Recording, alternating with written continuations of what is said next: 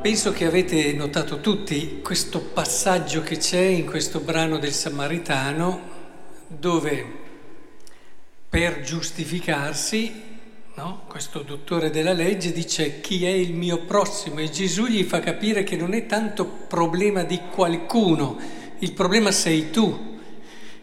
Il prossimo alla fine dice chi è stato il prossimo di colui, e il prossimo è stato il samaritano, cioè non è tanto chi ha bisogno che deve definire il tuo tipo di impegno, ma che disponibilità interiore hai tu a riconoscere il tuo prossimo. Questo, questo cambiamento di prospettiva ci aiuterà in tutta la seconda parte della riflessione. La prima vi dico semplicemente questo, che potrebbe già fare da solo l'omelia. Avete notato come è facile passare e dire ci penserà qualcun altro. Sacerdote e Levita probabilmente hanno visto il bisogno, c'è una necessità, però avevano 3.000 cose da fare e soprattutto hanno avuto questo pensiero dopo di me passerà un altro se ne occuperà lui. Questo è un pensiero terribile. E che ad esempio io, non so, penso alla Caritas, penso all'Emmaus, penso a tutto l'apparato educativo eh, dalle, dalle iniziazioni cristiane, i progetti oratori, tutto quello che c'è in una comunità come la nostra, come è facile dire, beh, se ne occupa qualcun altro. Ci sono quelli della Caritas, fanno loro, ci sono i catechisti, fanno loro, ci sono questi, fanno loro. È terribile pensare così. Primo non è comunitario, secondo non è cristiano. Ecco, recuperare questa dinamica è fondamentale, cioè non è che, bene, ma anche pulire in chiesa, eh? Pulire la Chiesa può sembrare che ci sia meno coinvolto il prossimo, ma il prossimo c'è, siamo tutti noi, perché venire in chiesa, in una chiesa sporca, non ordinata, non è certamente un bel venire, no? È una carità che facciamo ad ognuno di noi. Cioè ci sono tante cose dove dobbiamo cominciare a dire non tanto c'è qualcun altro che passerà e ci penserà, ma io, io me ne faccio carico con i miei tempi, con le mie disponibilità, con tutto quello che posso fare. Il samaritano aveva da fare, eh? tanto che dopo la prima notte è dovuto poi andare via e si è occupato di farlo curare. Ne aveva di cose da fare anche il samaritano, però non ha detto ci sarà qualcun altro, adesso ci sono io. In questo momento storico, in questa comunità parrocchiale, in questo paese ci sono io. Adesso non c'è qualcun altro. È importante fare questo passaggio perché eh, uno riscopre, ecco adesso che iniziamo la seconda parte della riflessione, che ci fa capire anche la bellezza, la bellezza no? di tutto questo aprirsi al bisogno che c'è, perché se dobbiamo fare una cosa dobbiamo farla perché siamo convinti che c'è anche un bello, eh? se no non duriamo nel tempo. Oppure ci attacchiamo a delle cose che non so, gli altri mi dicono che sono stato bravo, che gli altri riconoscano quello che ho fatto, che mi sento bravo perché l'ho fatto e quindi migliore degli altri. No, allora queste cose qui è meglio non farle entrare dentro la nostra vita. Quindi deve essere una bellezza, una motivazione limpida che ci spinge a fare quello che facciamo. E allora cerchiamo di fare il percorso che si fa qui. Il fatto che si capovolga il prossimo ci aiuta a capire una cosa importante, che alla fine non è tanto l'altro, certo l'altro riceve un beneficio, viene curato, ma alla fine chi porta a casa di più siamo noi. Il prossimo diventiamo noi, noi abbiamo ricevuto più di tutti gli altri, noi che ci siamo impegnati, noi che abbiamo eliminato tutte le giustificazioni e abbiamo cominciato a dire cosa posso fare e ho cominciato a farlo. No, perché Gesù è molto chiaro, gli ha risposto, hai risposto bene, facile rispondere bene, comincia a farlo. Mi ha detto così, no? Oppure dopo andando avanti Gesù gli disse, va e anche tu fa così. Cioè, bello dire, bel pensiero quello. Hai fatto proprio un bel discorso Gesù. Sì, gli hai fatto anche tu un bel discorso, gli ha detto Gesù, però adesso fallo. E, e questo passaggio che è molto importante, perché apre nel nostro cuore delle possibilità immense. La prima lettura è molto chiara su questo. Subito, non so a voi, però chi comincia a vedere il cristianesimo in modo corretto, come una relazione d'amore, è un po' disturbato dall'inizio di questa prima lettura, no?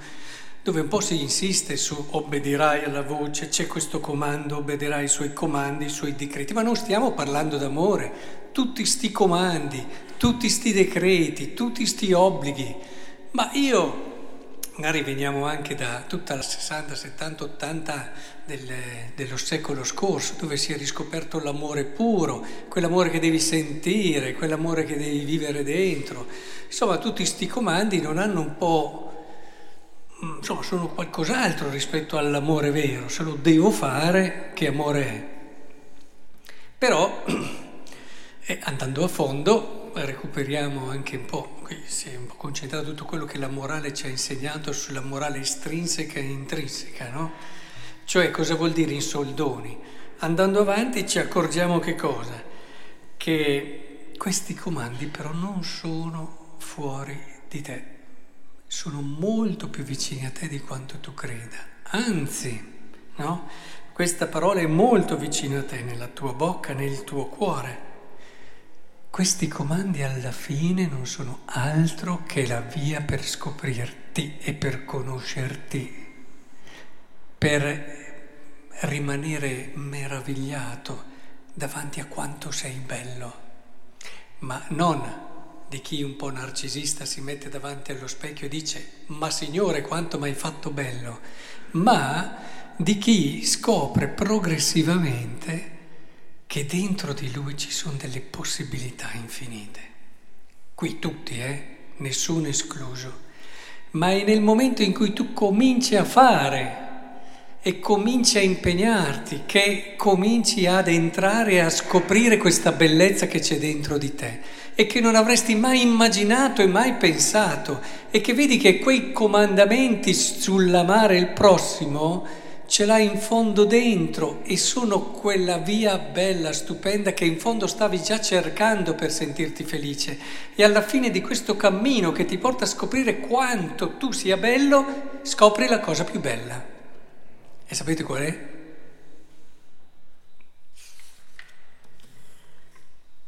Seconda lettura. Cristo Gesù è immagine del Dio invisibile, primogenito di tutta la creazione in lui, Cristo, furono create tutte le cose nei cieli e sulla terra, visibili ed invisibili. Tutto è stato creato per mezzo di lui, in vista di lui. Allora, alla fine di questo percorso, dove tu, aprendoti all'altro, alle esigenze dell'altro, riscopri sempre di più te stesso, scopri che in te c'è qualcosa di Cristo. Sto mica dicendo una cosa piccola, eh? Perché se tutto è stato fatto in vista di Lui e per mezzo di Lui, Dio quando ha creato anche noi, aveva davanti Lui e qualcosa di Lui ce l'abbiamo tutti, ognuno in modo unico, tutti. E se scopri qualcosa di Cristo in te, del più bello tra i figli dell'uomo, perché tutti siamo nati dall'amore, almeno ci auguriamo che siamo anche biologicamente nati dall'amore. E all'inizio, quando Dio ci ha creato, siamo il frutto di questa relazione d'amore che ha portato qualcosa di quello che Dio Padre amava in Cristo in tutte le creature, come diceva già Agostino, no? Quindi, Immaginatevi, io passo, comincio a vedere che nella mia comunità ci sono esigenze e bisogni e dico no, ci pensa qualcun altro, ma comincio a impegnarmi, comincio a impegnarmi e comincio a scoprire sempre di più la bellezza del mio cuore, cose che non immaginavo di me. e alla fine di questo percorso arrivo addirittura a capire e a vedere Gesù e qualcosa di Cristo in me. Ora, vi rendete conto di quanto questo ci porta ad un'esperienza straordinaria di vita? E, e questo cambia completamente il modo di vivere. Ci dà una felicità, un'intensità, una profondità e ci rende anche efficaci, perché non so se l'avete notato anche voi, non avete notato che i cristiani sono un po' spentini? Mm? Un po' spentini, un po' come tutti gli altri, alla fine schiacciati da tante difficoltà, da tante prove, un po' spentini, ma chi viene voglia di diventare come me? A volte me lo chiedo, no? Cioè, se tu vedi certi cristiani, ma chi viene voglia di diventare come quello lì? Come i figli, no? Che vedendo i loro genitori, che sono dei bambinoni a volte, eh, che alla fine fanno fatica anche a capire come vivere nonostante l'età, dicono tra di loro, me lo confidano, ma chi me lo fa fare di crescere se devo diventare come quello lì? Ora, il problema è chi ce lo fa fare? di avvicinarsi al cristianesimo se dobbiamo vedere delle persone così. E, a volte me lo chiedo, perché vedete, un tempo c'erano alcuni criteri no? nella, nella missionarietà, nell'evangelizzazione, che funzionavano, oggi non funzionano più. Oggi sapete cosa funziona nella missione, nell'annuncio? Neanche la coerenza sicuramente, la testimonianza sicuramente, ma ancora di più di quello perché c'è molta coerenza, molta testimonianza, ma però ancora vedo che ci si volta anche dall'altra parte. Una cosa dove fai fatica a girarti dall'altra parte, far finta di niente, sapete che cos'è? È quando vedi qualcuno di veramente felice. La missione oggi passa dall'infastidire il mondo con la nostra gioia dargli fastidio, perché la gioia dà fastidio e non riesci a girarti da un'altra parte.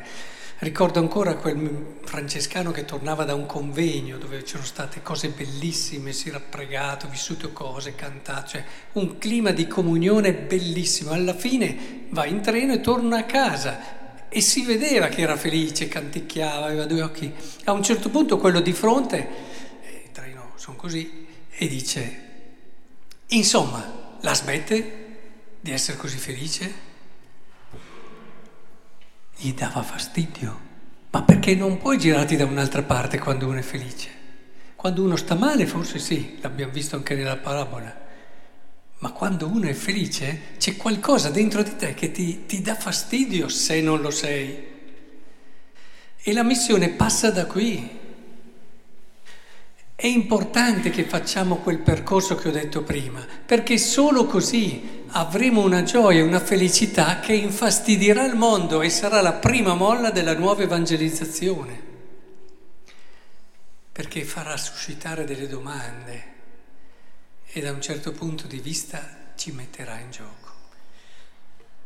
Ecco quello che un po' volevo condividere con voi oggi.